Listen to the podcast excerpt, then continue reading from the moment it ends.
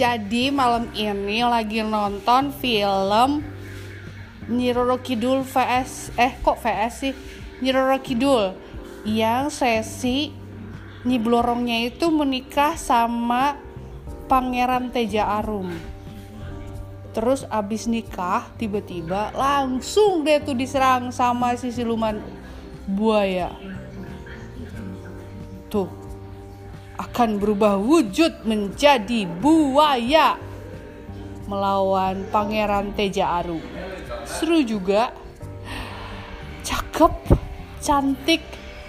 Terus ya, zaman dulu tuh rupanya yang namanya terbang-terbangan, terus berubah wujud.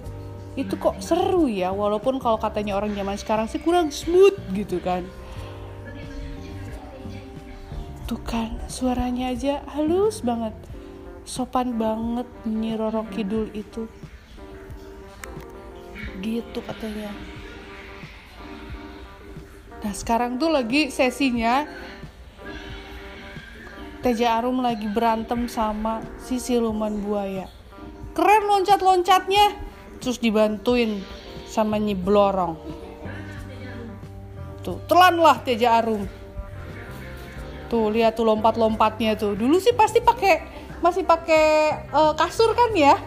Bener dong gila sampai mbak gua aja apal. Mbak ini kalah nggak mbak? Hah? ini kalah nggak?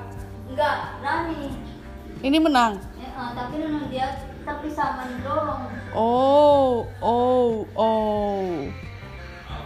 Kira-kira begitulah. Sekian malam ini. Nanti besok-besok cerita lagi. Bye bye